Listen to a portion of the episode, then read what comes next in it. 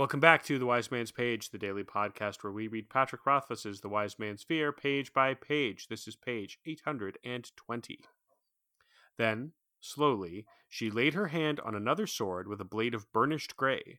She lifted it off the wall, gripped it, and seemed to age ten years. Vashet avoided looking at Shehyn and handed me the sword. The guard of this one extended out slightly, curving to give a hint of protection to the hand. It was nothing like a full hand guard. Anything that bulky would render half the Ketan useless. But it looked as if it would give my fingers an extra bit of shelter, and that was appealing to me. The warm grip settled into my palm as smoothly as the neck of my lute. Before she could ask, I made Maiden combs her hair. It felt like stretching after a long, stiff sleep. I eased into twelve stones, and for the smallest of moments I felt graceful as Penthe looked when she fought. I made heron falling, and it was sweet and simple as a kiss. Vashet held out her hand to take it back from me. I didn't want to give it up, but I did. I knew this was the worst possible time and place for me to make a scene. Holding the sword, Vashet turned to Shehyn. This is the one for him, she said. And for the first time since I'd known my teacher, it was as if all the laughing had been pressed out of her. Her voice was thin and dry. Shehyn nodded.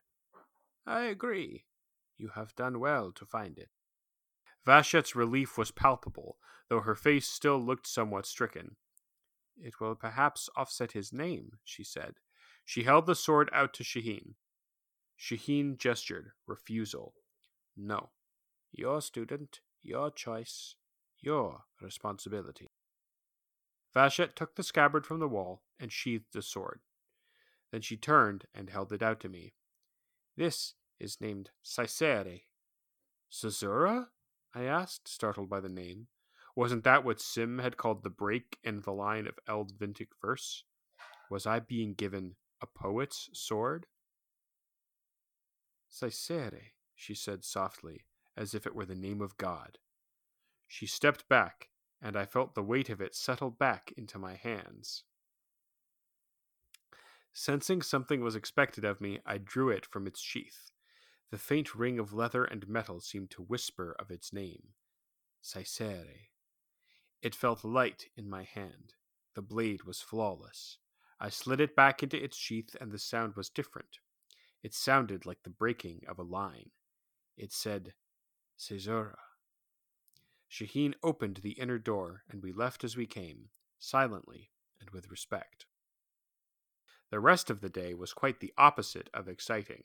With a dogged and humorless persistence, Vashet taught me how to care for my sword, how to clean and oil my sword, how to dismantle and reassemble my sword, how to end the page. I'm Jeremy. I'm Jordana. I'm Nick. May I put forward a crackpot theory? I'm in. Vashet seems quite reluctant or trepidatious about giving this sword to Kvothe. And Kvothe says, was I being given a poet's sword? What if this sword belonged to the Oh. Poet King? Yeah. Interesting. Definitely big if true. Why? Yeah. Why would the Poet King be wielding an Adem sword? I don't Why feel the indeed? Why indeed? Yes. These are mysteries for God to reveal to us in time. I'm simply asking questions. I think it fits. I do think that Vashet is more dismayed than even that would allow for. She is dismayed and then consistently anxious on the next page. I think that there's something that we're not told about the importance of Saicere, uh, which we will get to, Pre- presumably. To me, that's an unsolved thread that needs to be resolved in book three. I love, love, love the onomatopoeia of the name Saicere and Caesura. The idea that it's like the sound that it makes when it comes out of the sheath. Caesura, shing. You know, when you do when you're playing swords and you go shing and you go shoo when you're putting it in. Right? It's the it's that same thing. And if you've ever had the good fortune to unsheath a sword from its scabbard, scabbards are made of leather, and unless you put a metal ring around the end of them, like they don't actually make a shing sound when you draw them, but they do make a satisfying kind of whisper of metal on leather, which one could equate to Saicere. Yes, which I love. And uh, this is really fun and sweet that Kvothe is so like in tune with the sword. It really is the one for him. I love that it has a finger guard on it for to protect his hands. It is perfect. It really feels like destiny, like the way it's described. It's not just that, like, oh, this sword is like balanced the way that, like, I like my swords balanced. Feels like it was made for him. Yes. However, this does not match the description of Folly, the sword in the inn. So I do not think that Caesura is the sword in the inn. I agree. I do not think Caesura is the sword in the inn.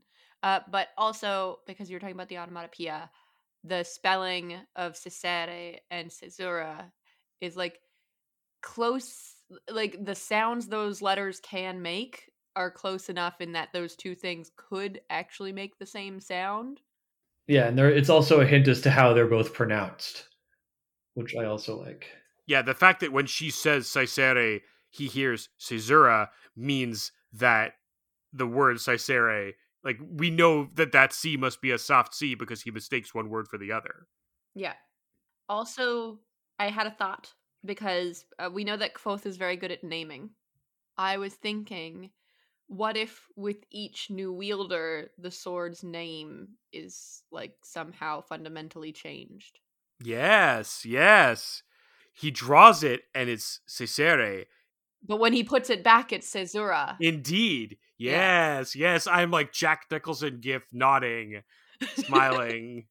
Yeah, I absolutely do think that he is naming the sword. This is a Kethsalan situation where perhaps he understands the sword better than any previous wielder, and that's why he knows that it's they've been wrong all this time. It's actually Caesura. Certainly, the nature of the sword changes with its wielder, and perhaps by meeting Kvothe, its nature has changed and become Caesura. Maybe they weren't wrong in naming it Saicere, but now that it's in his possession, it's Caesura. But this is definitely a, a capital N naming that's happening here. I also feel like Vashet has known as soon as they came into this room what sword he was going to take out of here, and she's been doing her level best to avoid that outcome. Maybe I don't know if the text supports that, but I could definitely see like a performer using that as a choice in their performance, and it would work. And I think it's a it's a read that is valid, although I don't know that I it's necessarily supported. Wait, who do you think knows Vashet or you think Vashet knows? Yeah, I think Vashet has been trying has been avoiding this moment just the way she avoids looking at Shehyn when she hands him the sword because she knows if not when she came into the room, then as soon as she picks the sword up, that it's going to be leaving here with Kvothe. Then slowly she laid her hand on another sword with a blade of burnished gray. Another sword with a blade of burnished gray, just like Vashet's. She lifted it off the wall, gripped it, and seemed to age 10 years. Maybe burnished gray or just the older swords are burnished gray. Yeah, I don't think that that's actually significant, except insofar as like that's the metal that they're made of. Well, hang on, hang on. The metal is special because we had this whole argument earlier about how a sword that old couldn't possibly like maintain its like it would have to have it had its blade replaced and blah blah blah. So there's something special about this burnished gray metal. It's not just like it happens to be this way. There's something special about it. So maybe this is another sister sword. Maybe Vashet also has one of the old swords from before the Creation War. Where are you getting this like sister sword idea? So we will learn. So I mean, that's just my read on it. The fact that they have the same burnished metal, and we learn as part of the Atas in the coming pages that it's older than the block of Drossen Tor, which is part of the Creation War.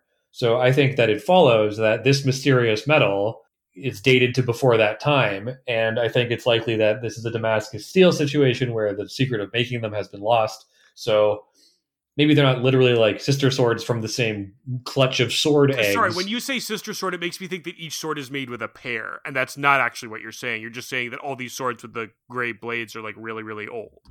Well, my, my first take was that it was a sister sword, but now upon realizing that it's also like it, it's a third sister, uh, and you know you can have more than one sister, Jeremy. No. Forbidden. Well, Jeremy doesn't have any sisters. So. that's right. You can have zero to one, but no more than one. I mean, Nick and I are not great examples for this because we we have no more than one sister each. So You're proving If proving I said it was a here. twin sword, if I said it was a twin sword, then it follows that there's only one other sword. But if it's a sister Okay. sword, you could be one of You many know swords. there's like you know how there's like sister cities. Go on. You're aware you're aware of this concept. I'm aware of the concept, So each of those sister cities has one sister who is a city. They don't have right? But you're aware of the concept of sisters, right? Yeah, you're only allowed to have one of them. okay, well, you know what? You got me there. Check in, mate. Isn't there something called the Three Sisters though? Nope. I I don't think so. I don't think that exists anywhere in in the language. Oh, it's a plant. It's a plant. There's a plant called the Three Sisters.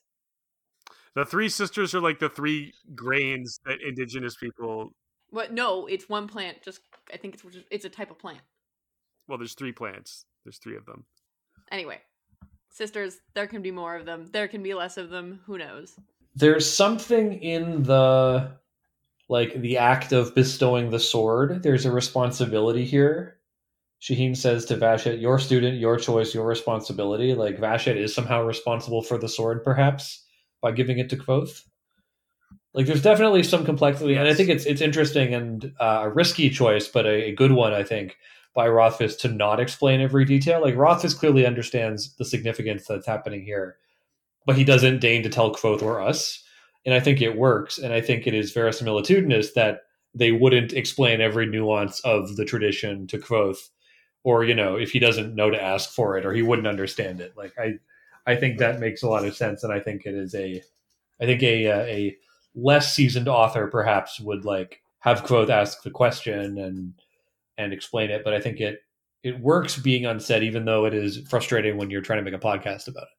Yeah, no, I think this is a deliberate uh, mystery that we are meant to to ruminate on. Jordana, we're both right. The the three sisters are the three main agricultural crops of the indigenous peoples of North America: squash, Ha. maize, and beans. But there's also a kind of tomato called the Three Sisters I love tomato. it when we can all be right. Anything else on this page? We do have a letter. Mailbag. This letter is from Zach, who writes, Haha, whoops! The letter's text is as follows Hello, Pagecasters. Well, I have been thoroughly owned. I will retract what I said in my previous letter. Kvothe is not a Mary Sue. I was misusing the term and had the very special boy trope in mind when I said it. Also, I want to use my fairy ra pun, and one of you. Also, I wanted to use my fairy ra pun, and one of you laughed at it, so mission accomplished. I'll be entirely honest. The main reason why I said Kvothe is a Mary Sue, with the subversion being that he has PTSD, is that I saw a YouTube video titled "Understanding Kvothe: colon a Mary Sue with PTSD" and said, "Yeah, that sounds about right to me." I didn't even actually watch the video. I simply read the line. It just goes to show: think your own thoughts, lest you shove your foot down your gullet. I would let you know how this crow pie tastes, but so far all I've done is look at it. Apologies and warm regards. Signed, Zach. No need to apologize for your opinion, Zach But you do have to eat the pie. yeah, you do have to eat the pie. You know, there's there's uh, undevoured crows in the sky right now, so you got to do your part and decrease the surplus population. I don't want to blame CinemaSins and like TV tropes for, I do. for this. I will but blame them. I will blame them for this.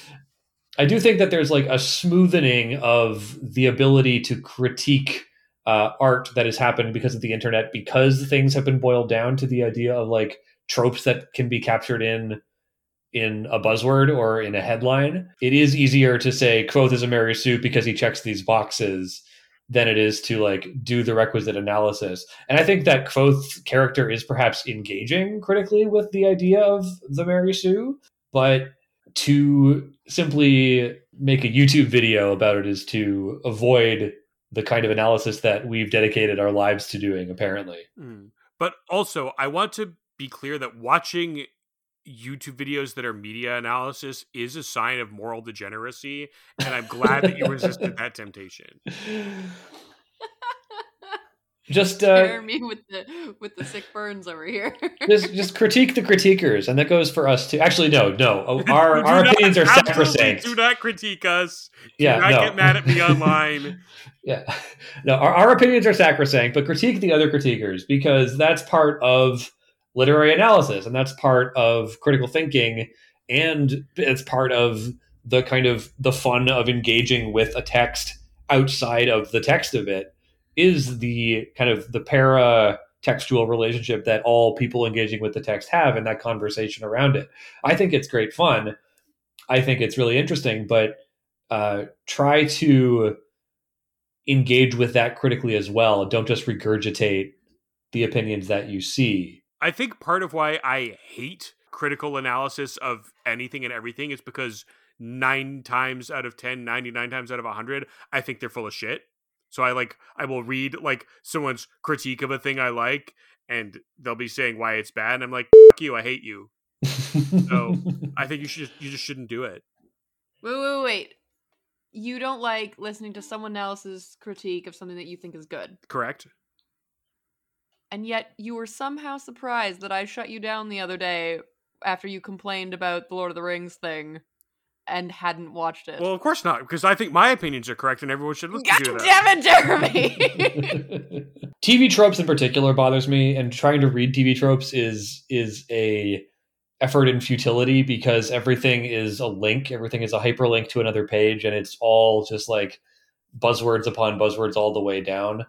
And I think that the problem comes when you mistake the rote memorization of a number of tropes for analysis of those tropes. Because tropes exist because, like, for a reason. Tropes and like traditions and conventions exist because they're familiar and the repetition does something, and playing with the repetition does something to a reader as well.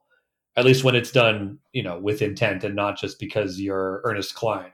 I see. I don't have a problem with TV tropes in and of itself because I think it's useful to be able to think about like what is this thing that I've seen in like 18 movies? Like what is like what is that? What is it doing? It, thinking that if you can spot a trope in a movie or a book or whatever that that's all you need to know about it and like you can just make a judgment this thing good or this thing bad based on whether or not it has the trope in it is brain poison. And I don't I'm not saying that that's what you're doing, Zach. I don't think that's what we're saying at all. Uh, because now we've just gotten off on a rant on a thing that really bugs us. and yet the hypocrisy is is palpable. Yeah, uh, to be fair, Jeremy is a big hypocrite. He took the Hippocratic Oath. He's Yeah. taking the hippo juice. I do want to say that I think that headline, Kvothe colon, a Mary Sue with PTSD, is a good jumping off point for an analysis of Kvothe. I don't think that in itself is like a misread, but I do think that it is, to leave it at that is a disservice to the character. Although that, you know what, that's too heavy. Honestly, it's a character. It's it's a book. Have fun. You know, it doesn't need to be that serious. I invite you to invite everyone to uh, engage critically with the text and also with the critique around the text. And also, another fun thing that I've learned to do recently, especially with uh, internet culture being what it is, is just to occasionally do the Jeremy thing and go, nope, I don't agree with that, and you're wrong, and I'm not engaging with it. There's a lot of very bad opinions about video games, for example, floating around.